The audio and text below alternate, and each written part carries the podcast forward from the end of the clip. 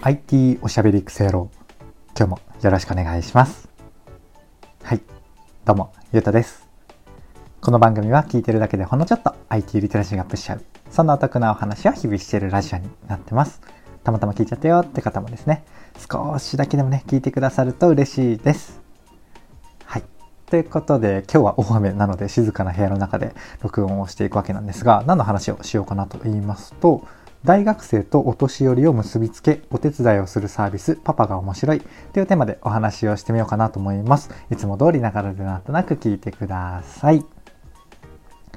はい。ということで早速本題に入っていくわけなんですが、まあ、最初にちょっとお断りしておくとこれねあの日本のサービスではないんですよ。なんですが結構コンセプト尖ってるし面白いな日本でも欲しいなと思ったのでご紹介と合わせてですね日本にもちょっと類似ってほどじゃないんですけど、日本にもね、この類のご近所的な、ご近所アプリ的なものって結構あるんですよ。なので、その辺をね、あの、セットで後半ご紹介をしようかなっていう、そんな流れでお話をしていきます。お付き合いください。はい。ということでね、早速このパパっていう サービスご紹介をしていくわけなんですが、これパパっていうとあれですよね。パパ活アプリじゃないんですよ。ご安心ください。えっと、何かっていうと、地域の大学生とお年寄りを結びつけおお手伝いをするサービスタイトルに入れてますけどね。でこれ何かっていうのをもうちょっとだけ具体的に言うと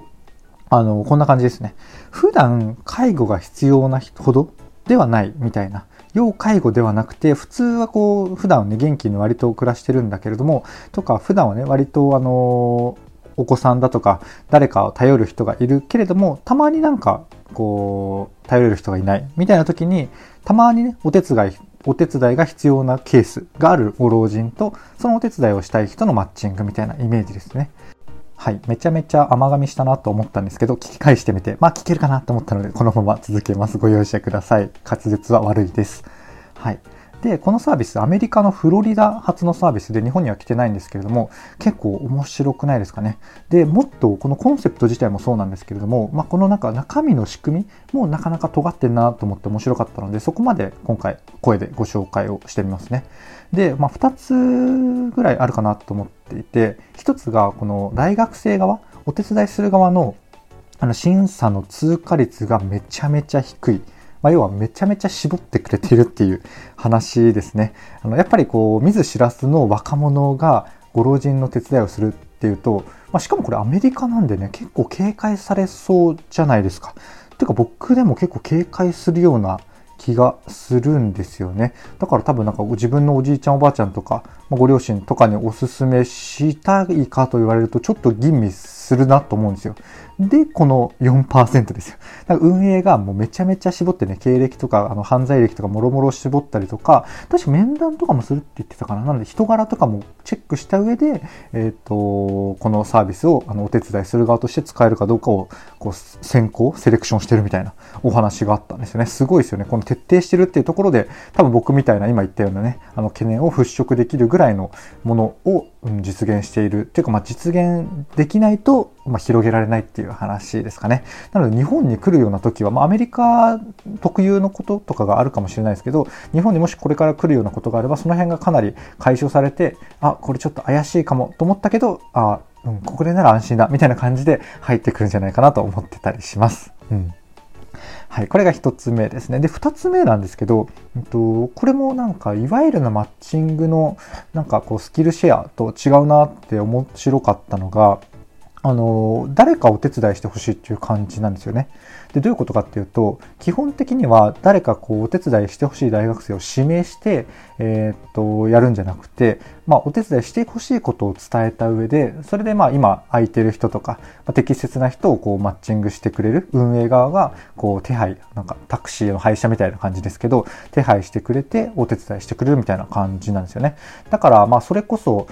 より、これもセットですけど、やっぱこう、なんかちょっとリスク高そうなので、めちゃめちゃ安心してる、安心できる人に依頼したいと思いそうじゃないですか。僕は多分そう思うんですけど、それもね、だか先ほどのあの4%と掛け合わせて、ここの運営が OK といった人の中だったら、まあ、うん、いいよねっていう感じで依頼ができるっていう、そこで成り立っているっていうのがまたすごいなって、個人的には思いましたね。うん、すごいなっていうのと同時に面白いポイントだなっていうところですかね。まあでも、まあでもっていうか、まあプラスで言うと、あの、プレミアム会員、あの、ご老人側のプレミアム会員、有料会員みたいになると、あの、誰かを指定して依頼ができたりはするらしいです。はい。ここまでで僕がパパについてご紹介したかったなっていう範囲は話せたかなと思うんですが、いかがでしたかね。で、まあ、うん、まあ、面白ポイントは、こう、通過率がめちゃめちゃ低いとか、こう、依頼する大学生はランダムだよとか、あの、お年寄りとあの大学生をつなげちゃうみたいなところが、まあ、それぞれ面白いなと思ってご紹介をしてみました。ここからですね、あの僕が、えっと、類似って補助じゃないんですけど、まあ、こういう観点にちょっと近いな、こういう観点で見るとちょっと近いなっていう日本のご近所助け合いアプリ系みたいなものをいくつかご紹介をしていきます。お付き合いいただける方は、あの、このまま聞いてください。具体的には、えっと、1、2、3、4、メモ軽くだけしてるんですけど、4つのアプリ簡単にご紹介をしていきます。多分ね、有名なのもあるので、ああ、確かにねっていう感じのもあるんですが、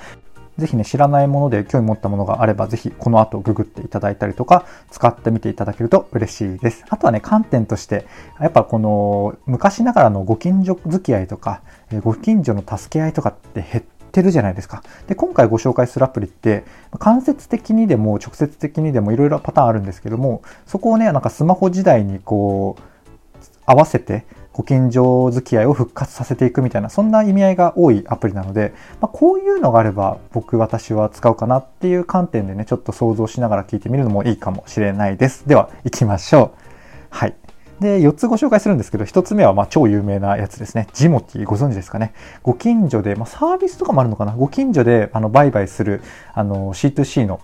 メルカリのご近所版のアプリみたいな感じなんですけど、まあ、例えば僕が、まあ、結局買わなかったもので、これ確かにジモティいいなって思ったもので言うと、あのエアコンとかなんですよね。配送するとクソ高いし、みたいな、そういうものだし、なんか処分もちょっとめんどくさいし、みたいなものを、ジモティでな、近所ではもう徒歩圏内とか、ちょっと車で行くとか、えちょっとだけ歩いたところで、こう、売買がされてるというか、売られてるってなったら、あのー、普通になんていうんですか、回収しに行けるじゃないですか。で、えっ、ー、と、配送料とかもなんか多分いくらかかんだろうな、エアコンの配送料とか、そういうものも、あの、解消できて、えっ、ー、と、処分も楽になってみたいな。で、プラスで、まあ、ご近所の、こう、関係性もできるケースもあるのかな、みたいな。そんな感じですね。ジモティはもう老舗なので、ぜひ、あの、使ってみていただけるといいかなと思います。なんか、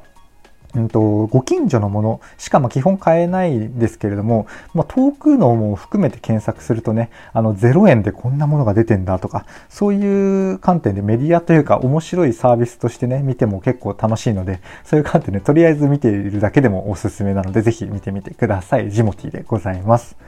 はい。で、二つ目、これ王道ですね。エニタイムズ。これ僕の過去配信でもあの配信したので、ぜひね、オーバーキャストとかキャストボックスで検索してみていただきたいんですが、何かっていうと、ご近所助け合いアプリみたいな感じですかね。ご近所のスキルシェアサービスと言ったりしますかね。なんか面白いのが、あの、ご近所でこう手伝ってほしいとか、こうやってほしいとか、えー、そういうものをね、依頼したい側が書いたりとか、もうこういうのできますよっていうのを、あの仕事したい側、手伝いたい側が書いたりもするんですけど、特にね、僕が面白いなと思ったのが、あの、子供の宿題を見ますとか、見てほしいですとか、あの、買い物をしてくださいとか、本当なんかご近所付き合いみたいな、ご近所のちょっと頼れる兄ちゃんみたいな感じを募集してたりとか、それを活動としてたりする人が、まあ、ある一定数いらっしゃるみたいで、それがね、なんかやっぱ先ほど申し上げたように、昔ながらのご近所付き合いをこのスマホ時代に最適化してるな、みたいな感覚で、このエニタイムズさん、面白いんですよね。僕はまだ実は発注も使、あの、発注される側も使ったことがないんですけど、あの、使いどころをちょっとたまに見て探ってるという感じでございます。ぜひね、あの、使ってみていただけたりとか、あの、ググってみていただけると嬉しいです。あ、そうか、ググるというか、僕も過去配信で話してるので、ぜひね、あの、検索してみてください。はい。これが2つ目、Anytime さんですね。で、3つ目ご紹介するのは、これ、あの、お金は基本発生しないんですけど、ご近所 SNS みたいな感じですね。まちまちっていうサービスがあるんですよ。ご存知ですかね。まちまちはそうだな。えっ、ー、と、まあ、この後もう一個最後4つ目でご紹介するのと対比で話した方が分かりやすいんですが、うん、一言でやっぱご近所 SNS なんですよね。まあ、でも特にこれ、まちまちっていうのが面白いのが、どこどこの地域限定とかいうアプリではないので、えっと、これから引っ越そうかなと思ってる情報だったりとか、そういうのも含めて、え、収集できるのがね、この後ご紹介するもう一個のサービスとの対比でも面白いのかなって思いました。なんか病院とか、え学校とか、まあ、近隣の状況とか、えおすすめの店とか、全然わからないじゃないですか。あの、引っ越してみないと。そういうのが、ま、事前に調べたりするのに僕的には役立つかなと思ったりして、そこに価値を見出してたりします。ただね、このまちまちさんっていうもの自体は、ま、住んでる人たちのご近所アプリの方がメインかなと思うんで、まあ、住んでる中でね、えっ、と、トラブルがあったりとか、なんか知りたいことがあったりとか、そういうところであの書き込みをこう盛んにやってるみたいな、そんな感じですかね。はい。ぜひね、お住まいの地域あたりの情報がないか調べてみていただけると嬉しいです。これがまちまちでございます。はい、ちょっと長くなってきたんですが、最後ですね、ピアッツァっていうアプリもご紹介をしてみます。で、これピアッツァもね、あの、過去配信で僕取り上げているはずなので、ぜひね、あの、オーバーキャストとかキャストボックスで見ていただきたいんですが、これ何かっていうと、うん、地域の広場アプリとか、この運営会社さん言ってたりするんですけど、イメージ湧きますかね？地域の広場アプリ。僕はなんかあんまりしっくり来なかったたんですけれども、失礼ながら。でもまあ、うん、やりたいこととしては先ほどから僕が申し上げているようなところですよね。昔ながらのこのご近所のコミュニケーションとかご近所のこう助け合いみたいなものをスマホ時代でこう地域で再現するみたいな、そんなことをね、ピアッツァさんはやろうとしてるっていう感じですね。で、さっきのまちまちさんと違うのは、これ自治体の方がね、導入するんですよ。だから、まあ、横浜市なんとか区のアプリですみたいな感じで、えっ、ー、と、そこの住民向けにアプリが個別に作られるんですよね。裏側のシステムとかはこのピアッツァで共通だと思うんですけど、こうなのなので、あの、特定の地域でこう導入されてる地域じゃないと使えないアプリなんですよね。なので、えっと、結構増えてきてはいて、神奈川、東京だとかなりの割合とか、大阪とか名古屋、愛知ら辺とかも結構入ってたりとかするんですけれども、なので、あの、使えない地域の方もまあまあいるし、僕もね、あの、神奈川県鎌倉倉市入ってないので 使えないんですよ。なのでちょっと一旦ね、あのー、ご自身のお住まいの地域で導入されてるかは調べていただきたいというか、調べていただく必要があるかなと思うんですが、コンセプトというかね、やれることっていうのはなかなか面白いので、ぜひこのまま聞いて、あのー、調べるだけでもね、調べてみてください。もしかするとね、あの引っ越し先の候補にこれが入ってるかとかも、あのー、まあ、近い将来の引っ越しの選定基準に入ってくるぐらい、まあ、僕は結構、うん、有能なアプリなのかなって感じております。で、何かっていうと、ここまでの流れ踏まえた上でいくと、今まで話したようなアプリを、あの、特定の地域に特化したこと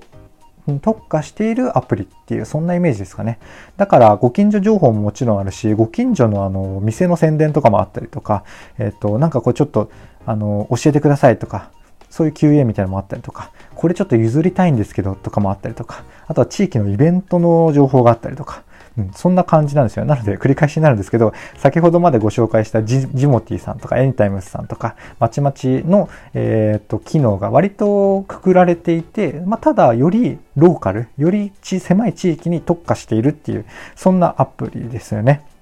うん、なので、なんかやりたい方向性みたいなのは確かにジモティさんとかエニタイムスさんとかいろいろこう横断的にやってるのは確かにそうなんですけども、それがね、ピアッツァさんがこう、ぐっと特定の地域に